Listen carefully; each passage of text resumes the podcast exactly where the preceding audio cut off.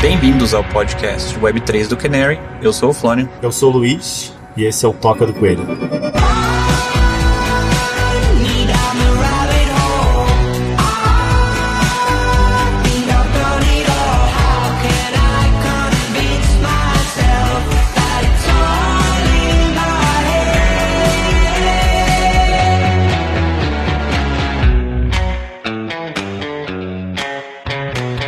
Essa semana a gente vai falar de dois temas aqui que, à primeira vista, são bem áridos, são bem difíceis, bem chatos, assim, para falar a verdade. Só que a gente vai tentar deixar esse tema mais interessante, falando de algumas notícias que aconteceram e contando um pouco talvez da, da, perspectiva histórica aqui, os temas são regulação e descentralização. As duas notícias que a gente vai comentar e expandir vai ser uma sobre a notícia que teve essa semana da empresa que fez o Board Ape, que está sendo investigada pela SEC, e o hack que aconteceu de 100 milhões de dólares na Binance Chain. Então vamos lá. Boa. E até falando que a ideia do, do podcast é sempre a gente também pescar o que está hot no Crypto Twitter, né? O que está rolando no ecossistema e tentar destilar isso com uma perspectiva nossa e é fundamentalmente muito importante sempre em português, né? Acho que a gente vê muito conteúdo bom em inglês, mas destilar isso em português acho que é o intuito aqui do Toca. Exatamente. Só apontando tudo que a gente está falando aqui, vocês podem ver mais detalhes, quem quiser ir mais a fundo nos assuntos nos show notes. A gente está botando bastante link para quem quer efetivamente entrar mais fundo em cada uma dessas tocas. Mas, dando um resumo aqui, a SEC que é o órgão regulador do mercado de capitais americano, o equivalente aqui à nossa CVM no Brasil, começou a investigação do Yuga Labs, que são os criadores do Board Ape Yacht Club, aquele famoso NFT do macaquinho que o Neymar tem, Justin Bieber, que foi talvez a, a maior febre assim durante o hype dos NFTs. Pico de valor de mercado o quê? 300 mil, 400 mil dólares? Foi o quê? O floor, né? O floor foi 100 ETH, 120 ETH.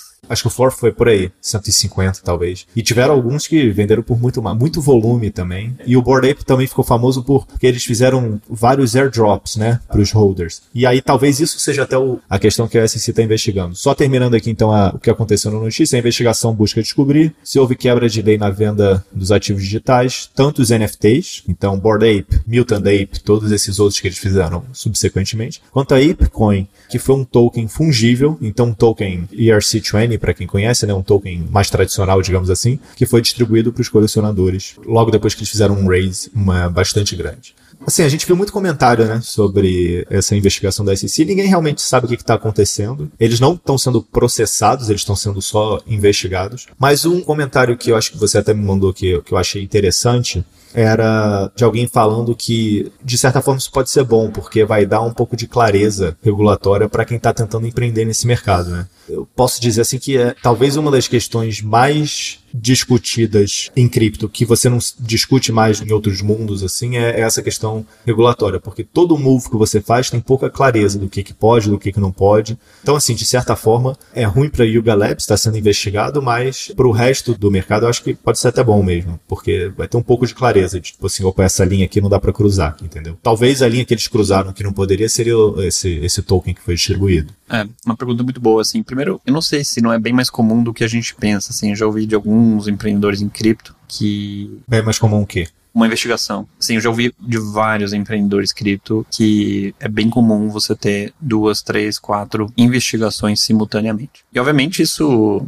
é sempre meio scary, né? E tem um custo gigantesco de você ficar administrando essas investigações mas dado que é um mercado novo e que está muito ali na fronteira do que é possível, do que é permissível pela lei, é até de certa forma natural você ter essas agências reguladoras tentando é, entrar no jogo. Acho que fundamentalmente, e a gente vai colocar nos show notes alguns dos takes aí do, do Crypto Twitter que a gente achou que representa uma visão interessante para o pessoal escutar depois, mas acho que fundamentalmente quem tem uma visão mais long term para cripto e quem tem uma visão mais de cripto como uma nova forma de se construir empresas, de se financiar empresas, etc., acho que vai acabar tendo uma visão positiva sobre regulação entrando para o mercado e organizando um pouco, de certa forma, esse mercado, né? Sim. Você vê muito no Crypto Twitter, né? O pessoal falando, putz, precisamos de mass adoption, the institutions are coming, tem todos esses memes, né, que rolam. Eu acho difícil a gente ter mass adoption de crypto mesmo sem alguma forma de regulação. Sim, eu acho que, principalmente até por uma questão de branding mesmo, né? O branding de crypto ainda é um branding de é illegal, é money laundering, é não sei o que. Né? Assim, tava falando com uma amiga outro dia que queria vender um terreno, o comprador queria pagar em cripto e ela automaticamente associou isso com crime.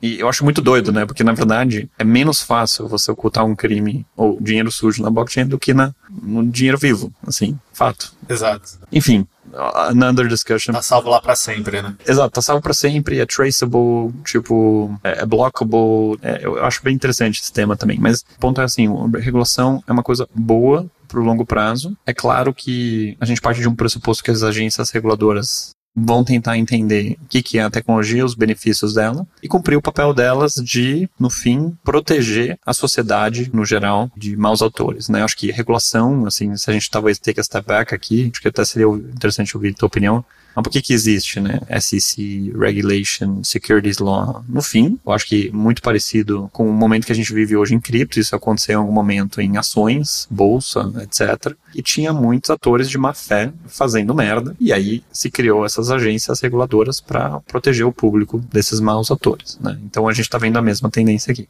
Uma coisa que eu, que eu já ouvi, tem um trader que eu gosto muito, porque ele dá uma perspectiva história, chama Light. É, ele é pseudônimo também no, no, Eu gosto desse cara, esse cara é muito bom, mano. É, ele, ele é bom. Ele sempre fala que ele gosta de ler textos, histórias, relatos sobre o mercado dos capitais antes de 1920, por ali, nos Estados Unidos, que ele acha muito parecido com o crypto.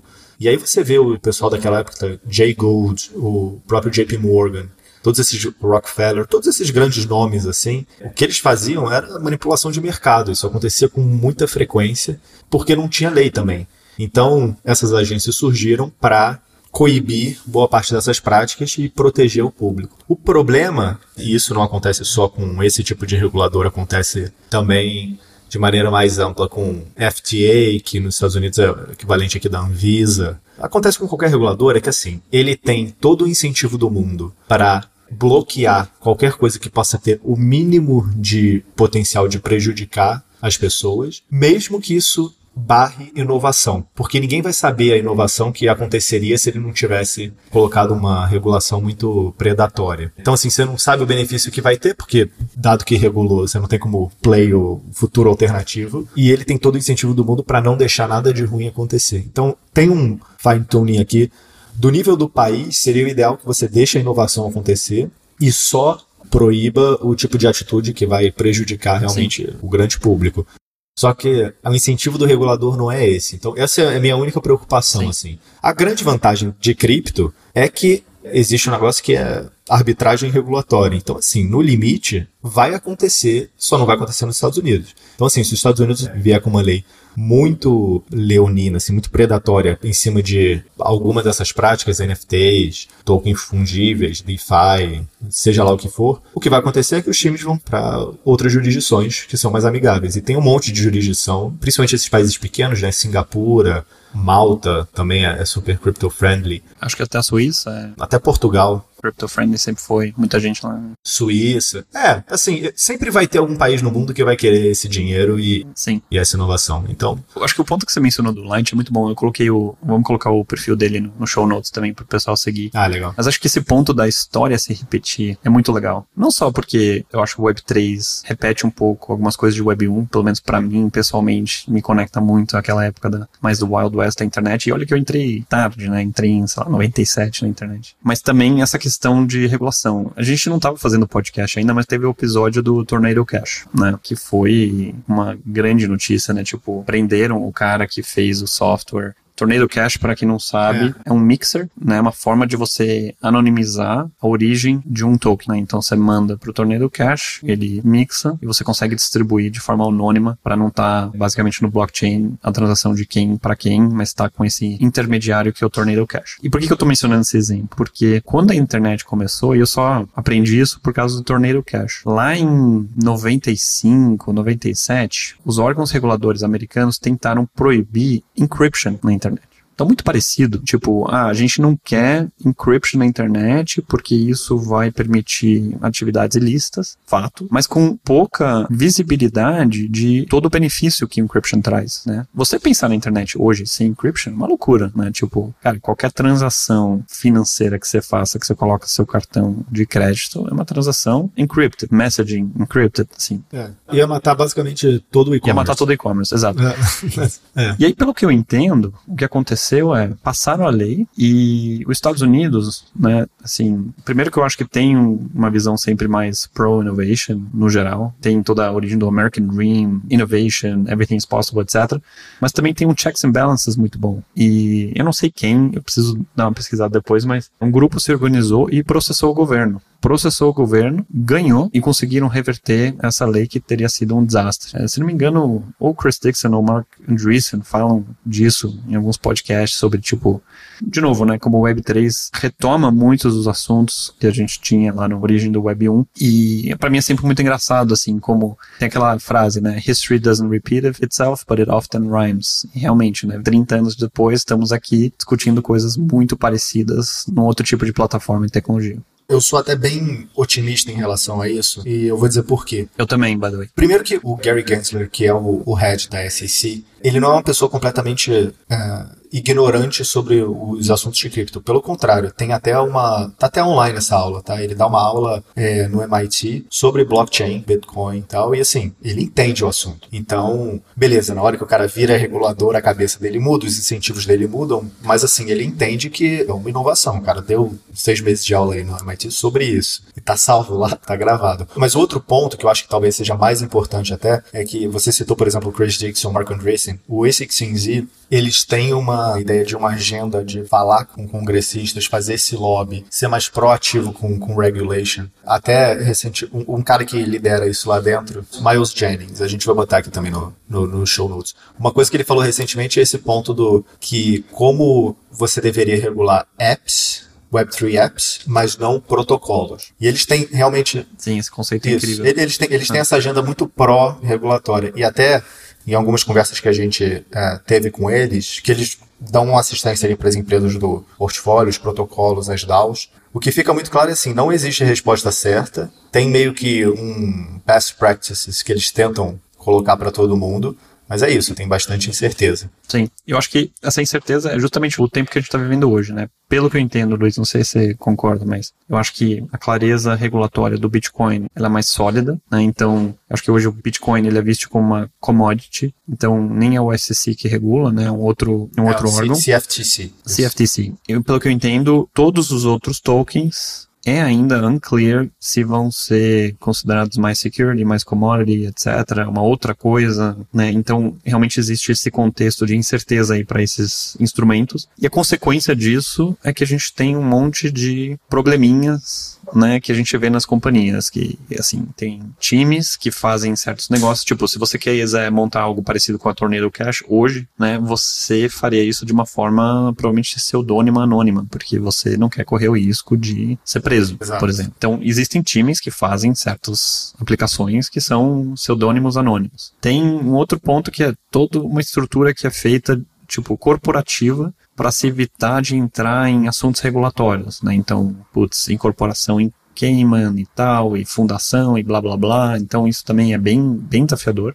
E aí você tem um outro ponto que é, eu já vi vários projetos de cripto que não aceitam americanos, tipo, como investidor. Porque eles falam assim, eu prefiro não correr o risco de isso é um security, não é um security, e eu não estou abrindo o investimento aqui, ou token sale, o que seja, para residente americano. Né? Então você tem todas essas consequências meio negativas e no fim, meio oportunidades perdidas para o país, né? Assim, por isso eu, sou parecido com você, otimista. Os americanos, é, é engraçado, é. os americanos sempre no Twitter você vê o pessoal falando quanto que o Gary Gensler já custou para eles, porque volta e meia tem algum airdrop e aí, mais recentemente, o que virou prática, eu acho que no airdrop da DYDX, que é uma exchange descentralizada, eles fizeram isso. Eles basicamente se o seu endereço tinha sido. Era alguma coisa do tipo como se o seu endereço tinha sido acessado de um IP nos Estados Unidos, você estava excluído do airdrop. Então, todos os americanos. Então, assim, na ideia de proteger, tá protegendo eles de lucrar, entendeu? Foi meio que. Foi isso que aconteceu. E tem umas coisas que são meio inconsistentes, né? Assim, eu não entendo profundamente, mas Bitcoin, pelo que entendo, existe um ETF de futuros de Bitcoin,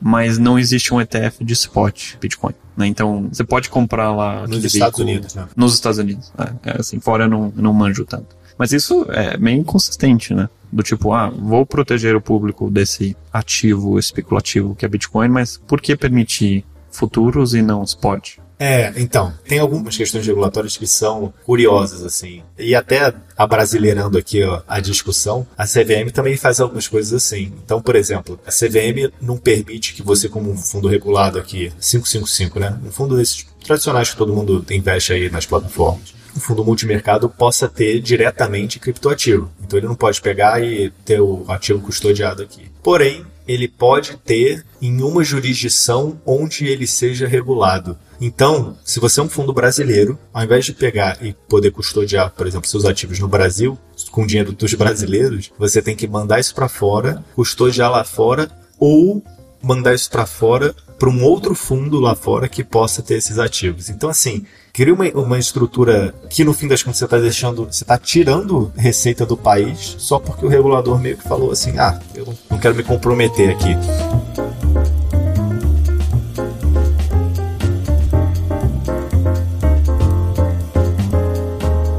Outra coisa nesse tema que eu acho que valia tocar, mais nessa parte de o que, que a gente pode ver no futuro, que eu achei bem legal, a Coinbase, que é a principal exchange nos Estados Unidos, e que sempre seguiu um caminho bem vou ser bem regulada, ou vou jogar dentro da, do caminho da regulação, comparado talvez em oposição à Binance, que é um pouco mais cowboy assim nesse approach. A Coinbase eles criaram um app que faz o, o tracking de se o seu político é pró ou contra cripto e eles querem depois permitir com que os candidatos possam pedir doações da comunidade e facilitar isso daí, fazer direto via Coinbase. Basicamente é um appzinho, mostra um score, tipo como é que esse candidato tem se ou votado ou se posicionado em, em declarações oficiais pró ou contra cripto. Então eles tentando meio que fazer um, um, um lobby descentralizado, por assim dizer. É, eu achei genial assim essa ideia. É bem legal. Nos Estados Unidos eu acho que tem um pouco mais essa legal. visão do meu congressman, né?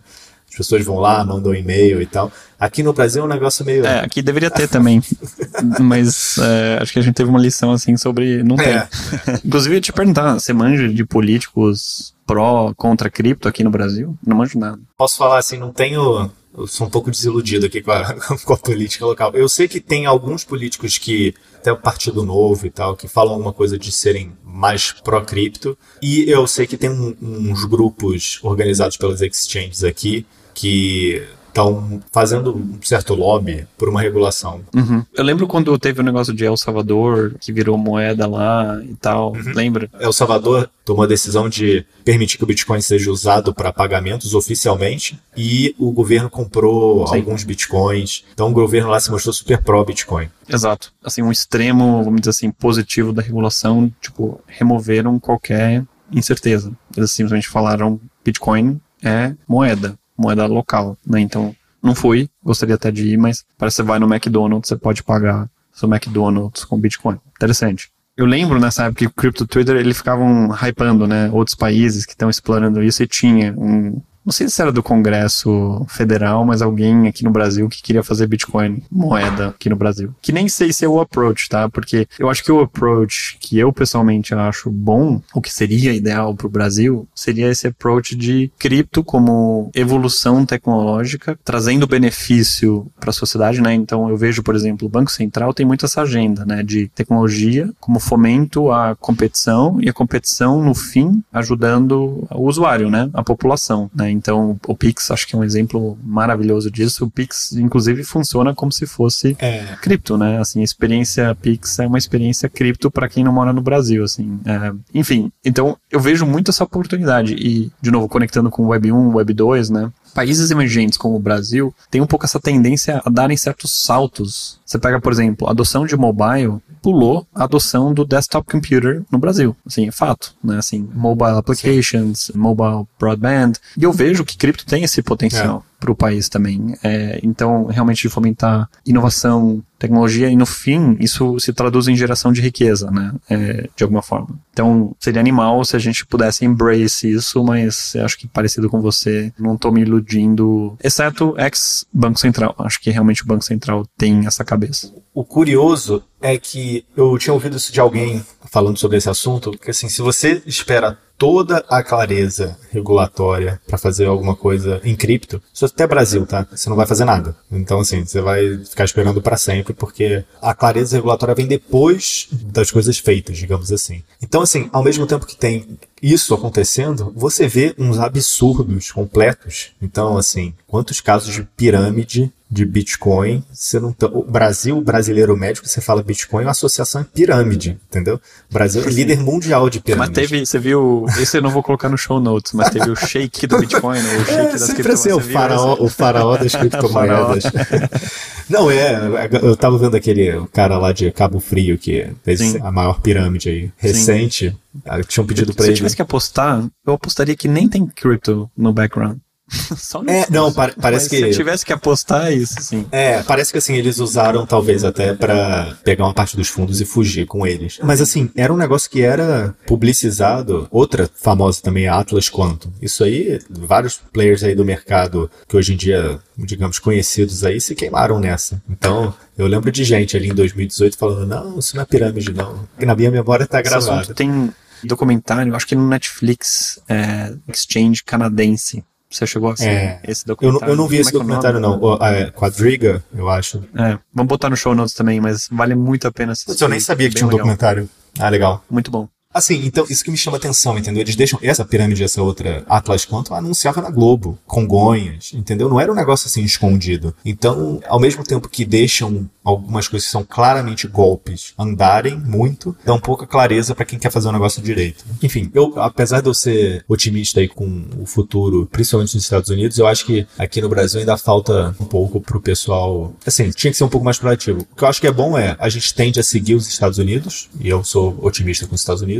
e esse ponto que você falou, o Banco Central, eu acho que a visão do Banco Central, o Roberto Campos Neto também fala, já falou sobre cripto diversas vezes, sempre com um approach bem, eu eu diria até pró-inovação. A nossa meta aqui, pessoal, pro Toca do Coelho, vai ser trazer o Roberto Campos Neto pra gente conversar sobre ah, isso. seria legal. E essa é a nossa meta.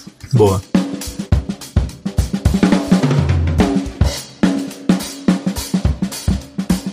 Então, o outro assunto aqui que a gente queria falar é um assunto também sempre bem controverso. Tem até um, um overlap né, com, com essa questão de regulação, mas que é a questão de descentralização. A raiz ali da criação do Bitcoin era você ter um sistema monetário que fosse descentralizado. E esse ethos aí, essa ideia, ela se propagou e ainda persiste muito em cripto. Mas o que, que aconteceu? Qual é a notícia aqui que a gente queria comentar nessa semana? A Binance Chain, que é a blockchain da Binance, né? Que maior exchange de criptoativo no mundo, está presente aqui no Brasil também. A Binance Chain, ela é, não é a Binance, ela é uma blockchain da Binance. Então ela é, digamos, o equivalente ao Ethereum da Binance. Então uma plataforma ali para contratos inteligentes, smart contracts, criada pela Binance. Ela sofreu um hack no dia 6 de outubro, de por volta de 100 milhões de dólares. Os detalhes técnicos aí desse hack a gente vai colocar nos show notes. Tem uma questão técnica aí que acho que não vale entrar. Mas a parte interessante de comentar é a velocidade com que os validadores da Binance Chain, ou seja, quem processa as transações, conseguiram pausar a rede e reverter todas as transações relacionadas ao hack,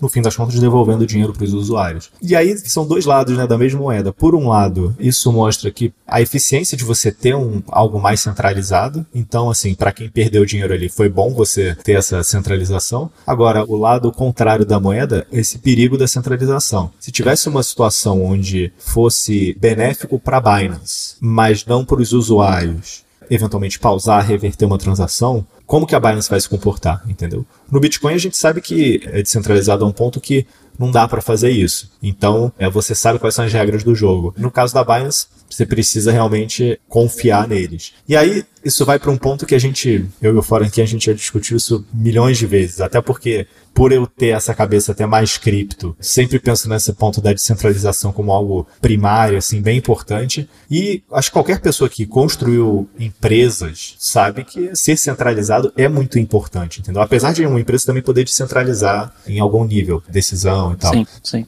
Tem muita coisa pra gente explorar aqui, Luiz, mas assim, queria começar um pouco mais hum. para trás. É, essa Binance Chain, eu não entendo tá. nada. Eu acho que eu entendo um pouco de Bitcoin, um pouco de Ethereum, it's pretty much it. Cara, por que, que ela existe? Para que, que serve? Tá. É, por que, que eu usaria e por que, que eu compraria o. É, o token é o BSB? É, BNB. É, BNB é o token da Binance. Isso. BNB. Foi, BNB. foi assim: a Binance ela lançou como uma exchange normal e lançou o BNB. E o BNB sempre foi o, é, digamos, a moeda da Binance. Então, uma parte dos trading fees, acho que eles usam o mecanismo de burn para comprar esses tokens no mercado e tal. Enfim, isso daí não muda. A FTX também tem algo parecido, que é o FTT. Só que aí, quando o DeFi começou a crescer em uso, o CZ, que é o fundador da Binance, muito espertamente, viu o seguinte: bom, tem um monte de gente usando DeFi, usando essas exchanges descentralizadas, usando esses apps descentralizados também, porque depois começou a surgir, além só de exchange, outros apps de uh, que você podia uh, depositar suas moedas e ganhar algum tipo de yield, app de empréstimo colateralizado, um monte, um monte de app, tudo muito descentralizado assim no, no, desenvolvimento mesmo. Então assim, times separados do mundo inteiro pegavam, vinham pro Ethereum e começaram a desenvolver. Só que um fator que barrava uma quantidade gigante de pessoas é o custo. Muito caro fazer tudo no Ethereum, muito caro transacionar, muito caro deploy um contrato. E aí a Binance falou assim: eu vou fazer a minha própria chain para smart contracts, que é um fork do Ethereum, ou seja, é compatível com o Ethereum. Você precisa de poucas mudanças no código para deploy a mesma coisa na Binance Chain. Só que com poucos validadores. Eu vou controlar essa parada, basicamente. É, basicamente assim, vai ser muito barato e vai ser é barato meu, porque eu é. controlo tudo, entendeu? Sim. E aí, teve bastante inovação também. Então, o principal competidor, digamos, na Binance Chain da Uniswap é a PancakeSwap. E basicamente assim, quase todos os apps eram cópias de apps que tinham no Ethereum. Só que para quem não tinha dinheiro para ir pro Ethereum, era o The Only Game in Town, assim. Então foi muito esperto eles fazerem isso. Então eu diria que para você entender por que, que eles fizeram isso, foi para pegar o usuário que não teria acesso a DeFi e os times também, né, que não teriam acesso a DeFi e trazer para ecossistema da Binance e usar o token deles, dando mais utilidade para o token. Entendi. E teve esse move, inclusive, acabei de puxar aqui a notícia, eu acho que foi uma, duas semanas atrás, a Binance parou de aceitar o USDC, que é o stablecoin da Circle, que é em cima do Ethereum, certo? ERC20, se não me engano. E não vai mais aceitar, só vai aceitar o BUSD, Na que verdade, é o stablecoin da Binance. E esse stablecoin é on top of Binance Chain ou não? Na verdade, eles continuam aceitando. Você pode depositar USDC ou outros USDT também, outros tipos de moedas de stablecoins. Só que na hora que elas entrarem na Binance, elas vão virar o BUSD, que é a moeda deles. E isso daí é porque existe uma receita relevante de stablecoin que a Binance está, no fim das contas, tendo se, se você converte para a moeda deles, digamos assim. Entendeu? Tem muito stablecoin dentro da Binance e eles falaram, bom, dado que está aqui dentro, eu vou transferir tudo para mim. Mas você pode, se eu não me engano, você pode retirar as outras, entendeu? Você pode retirar via as outras Entendi. stablecoins. Mas a BUSD, ela é em cima do Binance Chain. Acredito que sim. Então, quando você tem o BUSD, no fim você está tomando o risco do Binance Chain blockchain, certo? É, na verdade, se ela está dentro da Binance Exchange, ela está na Binance só. É, é tá no database deles, digamos. Tem Binance. risco Binance. É. é. Assim, não sei o que, que é o maior risco aqui. É menos risco, era mais para entender, tipo, o que, que é essa blockchain, entendeu? Sim, Mas eu já sim. entendi. Entendi que é um fork do ETH e, uhum. e etc. Beleza, aí aconteceu esse issue é, do hack e acho que o, o, que é legal de explorar é o, como eles reagiram rápido ao problema. Mas eu acho que esse debate centralização descentralização ele é as old as crypto. Pelo que eu entendo, quem é muito maxi de descentralização e Bitcoin e tal, por exemplo, não gosta do ETH por causa do episódio que teve lá atrás. Você já estava ativo em cripto quando aconteceu? Na verdade, assim, quem gosta do Bitcoin já gosta do ETH desde o início, tá?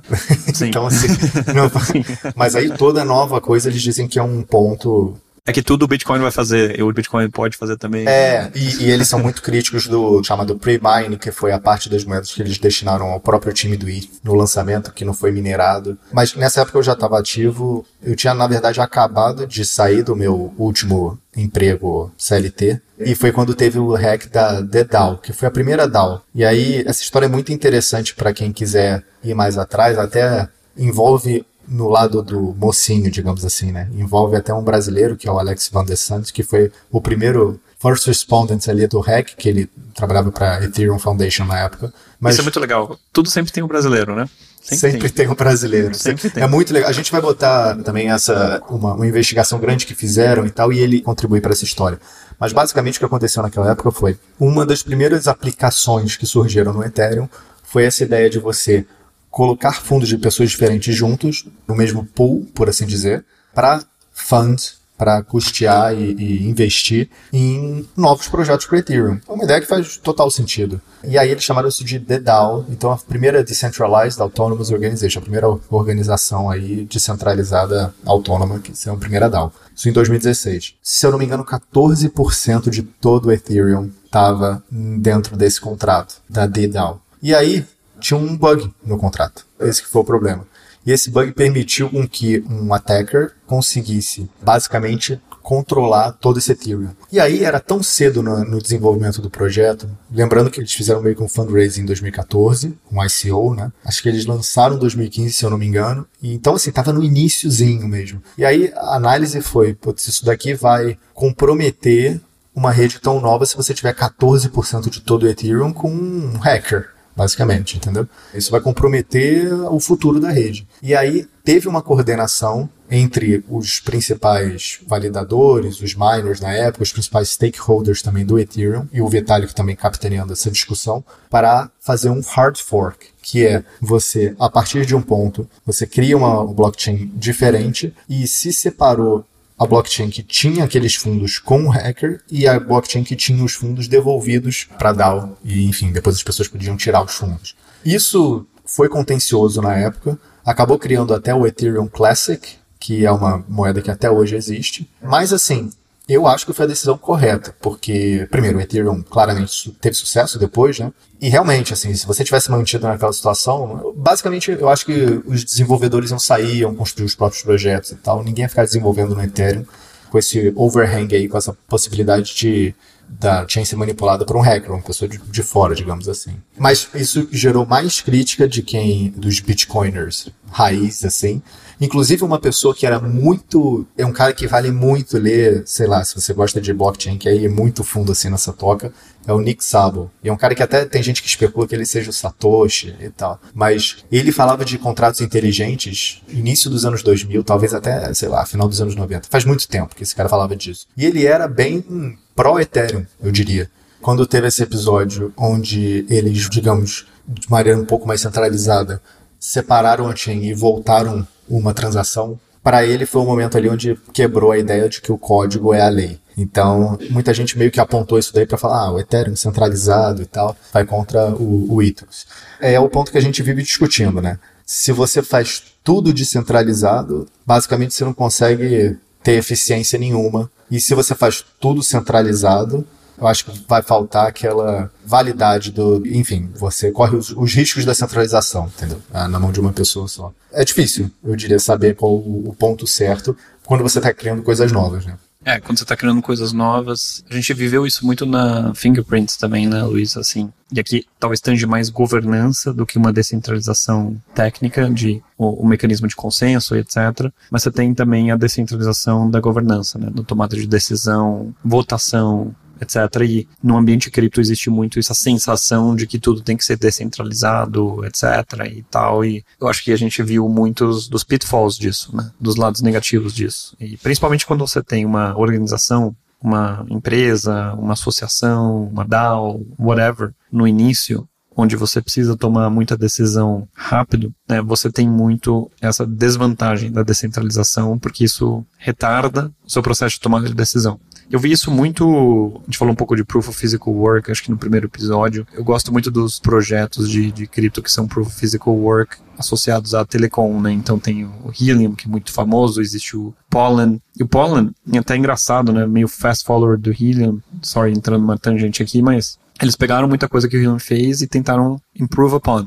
E nesse ponto de descentralização, duas coisas que eu notei. O Helium era construído em cima do próprio blockchain. Então o Helium Token tinha o próprio blockchain, que é o Helium Blockchain, né? Então, um L1, como a gente chama, um Level 1 Blockchain. Cara, uma loucura, né? Você ser uma empresa hoje early stage, tentando provar, assim, construir um sistema de telco descentralizado e você também construir um blockchain L1. Acho que na época eles não tinham muita opção, porque não existia alternativas. Mas aí você vê o Pollen, já constrói em cima do Solana. Eu não sei como é o Helium, eu acho que também é bastante centralizado, mas o Solana é uma solução mais parecida com o Binance Chain do que com o Ethereum, por exemplo. Eu acho que ele é o meio termo, porque ele é mais centralizado que o Ethereum, bem menos centralizado do que a, a Binance Chain. E aí o que eu acho que é interessante de case study é a centralização da governança. Então o Helium está passando por uma interessante, né? Que eles construíram uma rede, aí se provou que ninguém quer usar aquela rede, então tem muita demanda.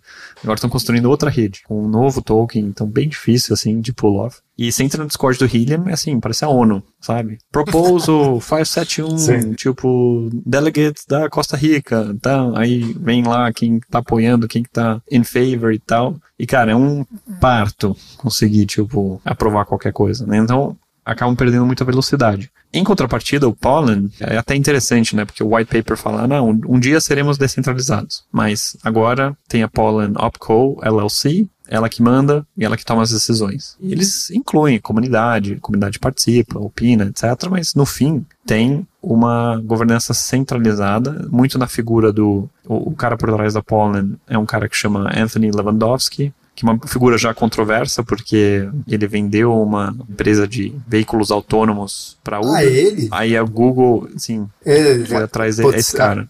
Nossa, ele foi preso. Aparece até, no, aparece até no, na série da Uber.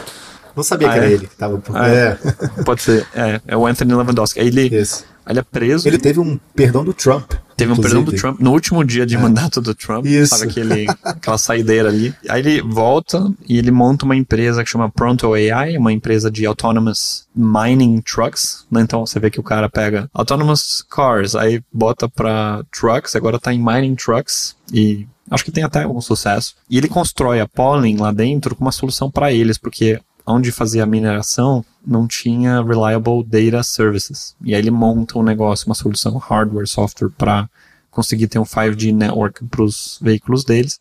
E acho que de alguma forma eles decidem spin-offar isso e fazer isso Web3 e tal, e fizeram fundraising para essa empresa e tudo mais, que é a Pollen. Super interessante, mas assim, você entra no community call, tá lá o Anthony falando e tal, e você sabe, assim, você pode opinar, você pode falar, você pode perguntar, mas no fim, no fim, no fim, quem decide é ele. Né? É, de certa forma, eu acho que o, o importante é a regra tá clara. Todos os casos que geraram muita controvérsia era porque as pessoas achavam, supunham uma coisa e o que se realizou foi outra. Então, no caso do Ethereum, acho que é isso. É, o pessoal achou assim, pô, essas pessoas estão tratando o código como se fosse lei, então não dá para você voltar atrás da transação. No momento que elas quebraram essa expectativa, teve um pessoal que se separou.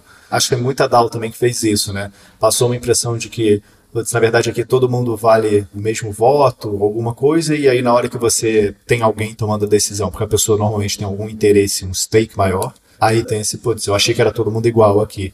Então acho que no fim das contas é, é uma questão de, de expectativa. É isso. E eu acho que a expectativa em cripto, muito, Luiz, é assim, é, cripto igual a descentralizado.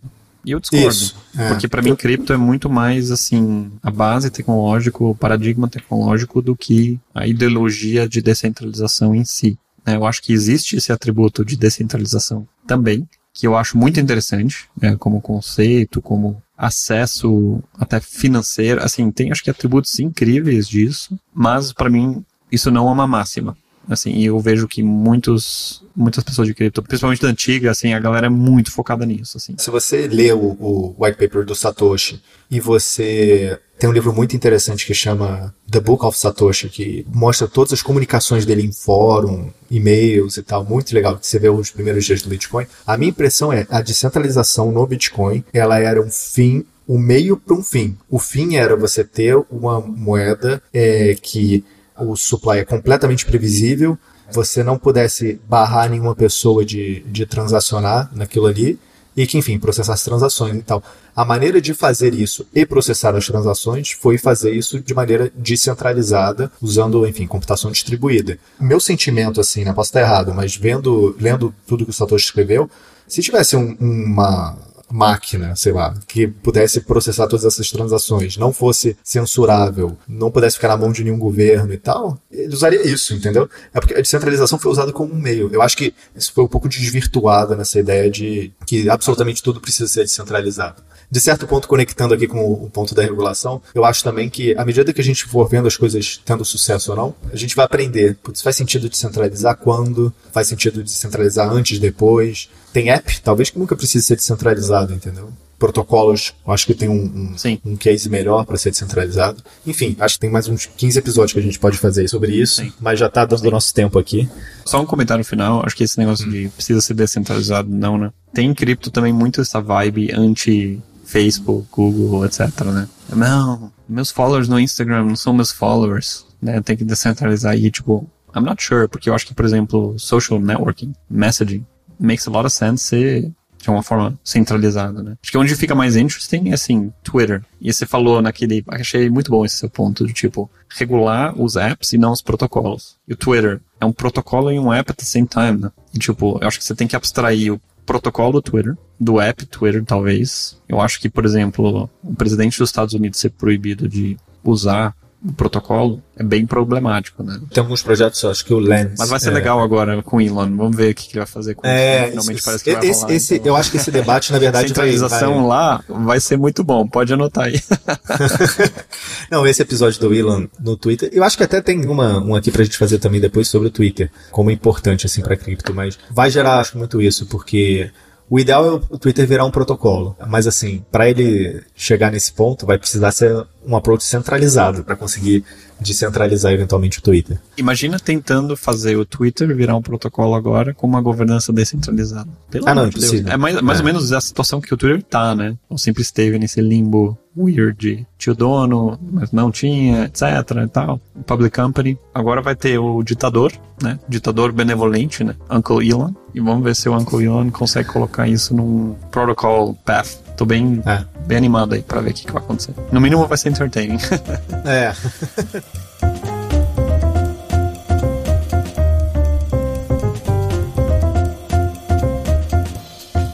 Esse foi o episódio de número 3 do Toca do Coelho. Esperamos que vocês tenham curtido aí esse tempinho com a gente, que vocês continuem acompanhando nossa jornada dentro do universo cripto. Eu sou o Florian. Eu sou o Luiz. Até semana que vem. Boa.